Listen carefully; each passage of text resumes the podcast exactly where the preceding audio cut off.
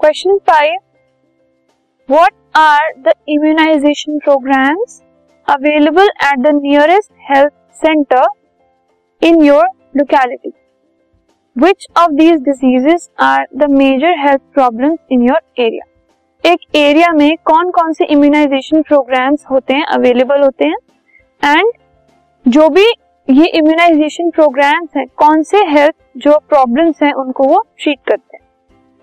The immunisation programmes available at the nearest health centre जो nearest health centres हैं, उस पे जो इम्यूनाइजेशन प्रोग्राम अवेलेबल हैं, वो हैं डीपीटी मतलब diphtheria pertussis and tetanus polio vaccine hepatitis B MMR मतलब measles mumps and rubella jaundice typhoid etcetera ये सब इम्यूनाइजेशन अवेलेबल है। मतलब इन सब की वैक्सीन अवेलेबल है। आपने सुना होगा पोलियो जो ड्रॉप्स हैं, वो टाइम टू टाइम छोटे जो इन्फेंट्स होते हैं, उनको दी जाती है। तो इसी तरीके से डीपीटी वैक्सीन होती है जो कि डिप्थीरिया पर्ट्यूसिस और टेटनस से बुझाती है। जो हेपेटाइटिस बी है इम्यूनाइजेशन उससे हेपेटाइटिस बी क्योर होता है।